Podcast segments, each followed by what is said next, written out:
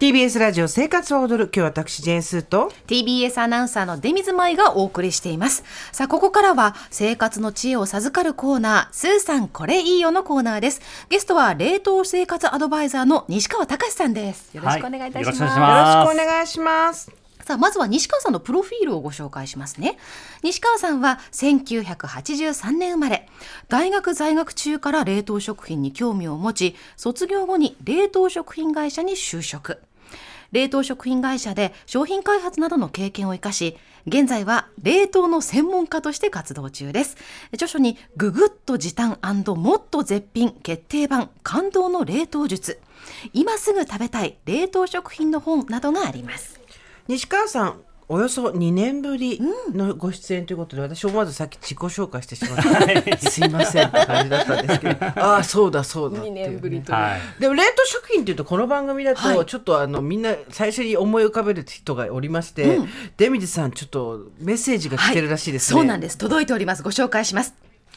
冷凍 OK 冷凍食品ジャーナリストの山本純子です昨年 TBS の「マツコの知らない世界」に出演した冷凍食品を愛する3兄弟 F3 の次男をよろしく世間の荒波を泳ぎきれるように鍛えてやってくださいまし親子ほども年の離れた長女よりということで山本さんからメッセージいただいております、そう山さんいつもこうやって「冷食 OK!」って言ってから全てを始めるんですけど、はい三兄弟ということは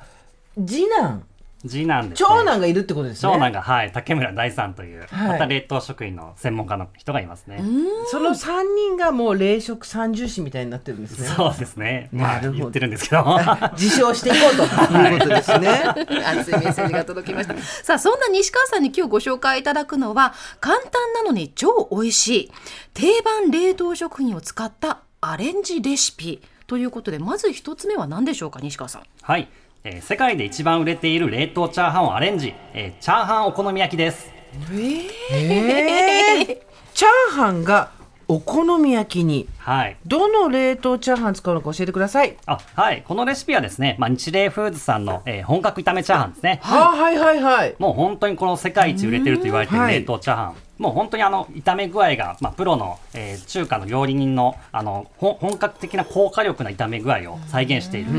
いうところが、まあ、本当にこの本格炒めを再現してるんですけども、ええ実は味付けもが僕は結構注目で、あのやっぱシンプルな味付けでこうみんなが好きになる味付けになってるんで実は言うとそのまま食べるだけでなくアレンジにも向きやすいっていうところがおすすめですね。うーんそんなこと考えたこともなかったよはいねあのまま食べるんじゃなくてアレンジにも向きやすいっていうのがあるんだでそうですこねの本格炒めチャーハン、どのようにお好み焼きにアレンジそうそすうるんですか。はいレシピを教えてください。そうですね。こちらはあの電子レンジで、まあ、冷凍チャーハンをチンして、はいでそこにざく切りにしたキャベツと紅生姜、でさらにあの片栗粉と卵を入れてであのフライパンで両面焼き上げるということですね。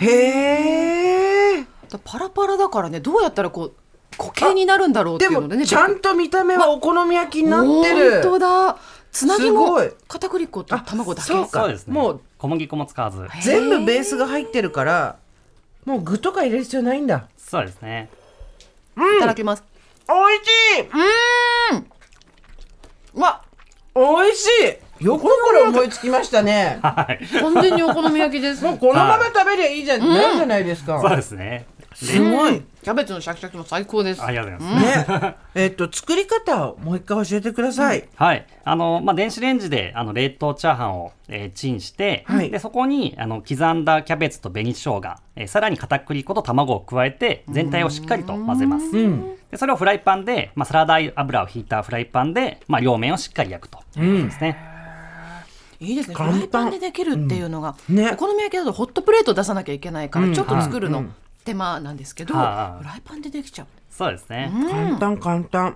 あの材料を混ぜたらすぐ焼くってことがポイントで、あのちょっと時間経ってしまうとご飯が卵を吸ってしまって、ちょっともちもち食感もなくなるのこれいではや早くやった方がいいですね。あチすごャいーハンに味がついてるからマヨネーズぐらいで全然 OK ですねこれそうですね。はい。でもチャーハンっぽくなくて、これ本当にゆあのおやつがこれで夕飯が同じチャーハンでも分かんないよわからないはとい、思そういでますす。ね。うん、最高です。ねじゃあちょっと期待が高まったところで二つ目のアレンジレシピお願いします。はい。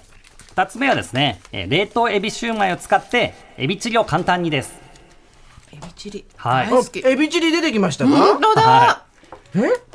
これまあ味の素冷凍食品さんの、まあ、プリプリのエビシューマイという、まあ、本当に50年の歴史があるあの、はいロングセラー商品ですけども、まあ、これもそのまま食べても美味しいんですが、実は言うとエビチリにアレンジするととても美味しいですね。 どうしてはい、えっと材料はこれでしょはいあと何するんですか作り方あそうです、エビシューマイはもう電子レンジでチンするだけなんですが、まあ、そこにエビチリソースを和えるだけエビチリソースはどうやって作ります材料なんですかエビチリソースエはビチリソースはあの市販のものを使ってもいいんですが、自分でご自分で作る場合は、えー片栗粉と豆板醤と、えートマトケチャップをベースにして、まあ、そこに長ネギやニンニクとかあと鶏ガラスープも加えるとより本格的にはなりますね、じゃあチンしてエビシューマイを作ります、エビチリソースも温めます、はい混ぜますはい以 上なんてなんてことをするんだ ちょっといただきましょうかこれわあ確かに見た目があエビチリエビチリまたこのシューマイのエビはしかもしっかりチリソースが辛くて美味しいはい結構このエビシューマイはあの魚のすり身でできているので、はいエビシューマイのエビ代わりに使ってもすごく相性がいいですね だからすごいこれ美味しいねすーさんこれまたさこの皮の左端のところにさソースが絡むのが最高ですね子供とか絶対これがエビチリだと思っちゃいますよね 大人になって傷つくパターンですよねこっちが定番になっち今ゃうまで食べてたのは何だったのだ と味は同じなのにエビの存在感が違うってなるさあこの西川さんが作るチリソースの詳しいレシピは後ほど番組のホームページにアップしますのでそちらも参考にしてみてくださいうわこれちょっとエビチリの焼きお好み焼きも、なんか分かる分かるこういうアレンジも確かにできなくもないですよねみたいな感じじゃなくて本当にこれで出てきてこれで食べたい感じなのでびっくりしてますち十分本格的ですょっともう一個ぐらい行こうよそうですね、い今までちょっと口がピリッとしたので次ははいまたちょっとね変はいわった3つ目のアレンジレシピお願いします、はい、はい、続いてはですね、えー作っているそばから南国の甘い香り冷凍マンゴーホットサンドです どういうことです か聞い冷たこと凍なマンいゴーホットサンドっても うあの壊滅的ですよもうは冷凍もホットもあって、いはい合うんですか合いますねこれ冷が凍マンゴーは確かに売ってますわ、昔から、はい昔に比べたらよっぽど手に入りやすくなったけどこれをどうするんですかそうですねあの、まあ、冷凍マンゴー今本当に技術も上がってて、はいそれ、美味しいですじゅあの本当に芳醇な香りで美味しいんですけど、まあ、食パンで挟んでホットサンドで両面をカリッと焼くっていうへえ焼いちゃうんですかはいちょっとデミさんどうぞい召いでしす上がっかてくださいもうこのパンがパリッパリになっていただきますあすごいいい音おあ私やめとこう私食べたらこ れ二人ともあらてえ中にちょっと断面見せてあすごいこんなに潤沢に入れるんですそうかですね、ぎっしり入れた方が美味しいですねうわーえー加熱すると甘みがさらに増すんですあねそうですね結構、ま、冷凍マンゴーフルーツってあのちょっと冷たい状態で食べる方多いと思うんですけど、マンゴーは特にちょっと温めたらより香りがいいですねすずちょっと頑張ってかぶりついてみますよ、マンゴーがねとろっとしてるのうわとろっとろえこれ冷凍マンゴー入れてるだけですかそうですね何も入ってないですここに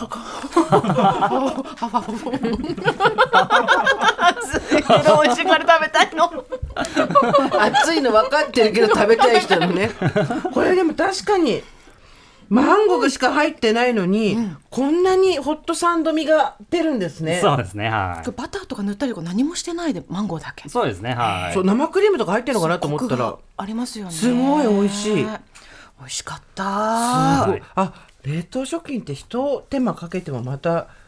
別の顔が出てきて面白いですね。そうですねだからいつも買う冷凍食品はそのまま食べても美味しいんですけども、はいまあ、少しアレンジするだけでまた大きな変化が起きるんでおすすめですね、すごいだってもう本当に今日は中華よっつってエビシューマイの蒸したのと、エビシューマイを使ったエビチリと出されたら絶対別のもんだと思うもん。本当です ね同じもんだと思わないもん。せちゃいますねうんわ今日豪華な中華だねって言っちゃう ね。おまけにお好み焼きお好みちょ焼っとつきけとおましょう好み焼きとチャーハンついてもわかんないもん。わからないと思います今日豪華っつって。いや食べ応えありました。ありがとうございました。はいありがとうございましたさあ改めて今日ご紹介いただいた冷凍食品アレンジレシピは番組のホームページにも後ほどアップいたします。最後に西川さんからお知らせがあるそうです。どうぞ。はい。えーまあ、今日ご紹介したような冷凍食品のアレンジレシピや、えー私のおすすめする冷凍食品の本当にこだわりが詰まった本が、えーこちらの今すぐ食べたい冷凍食品の本、えー自由国民国民社から発売中です。分厚いけどいっすぱごい。いよ、またアレンジしてるねそうですねはいすごいですよあとは山本先ほどの山本さんにも冷凍食品の歴史の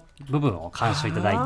ーなるほど日本の冷凍食品100年の歴史も見ることがそんなに歴史があるんですかはいそうですねええ勉本強当にになりそう、ね冷凍マンゴーを温めてみたら本当に美味しいっていうの今日びっくりしたんで、はいこれだけでも皆さん試してみてくだはさいですよね、そうですね、わあびっくりしたとぜいひうことで、うんここまでははい冷凍生活アドバイザーの西川隆さんでしたありがとうございましたありがとうございましたありがとうございました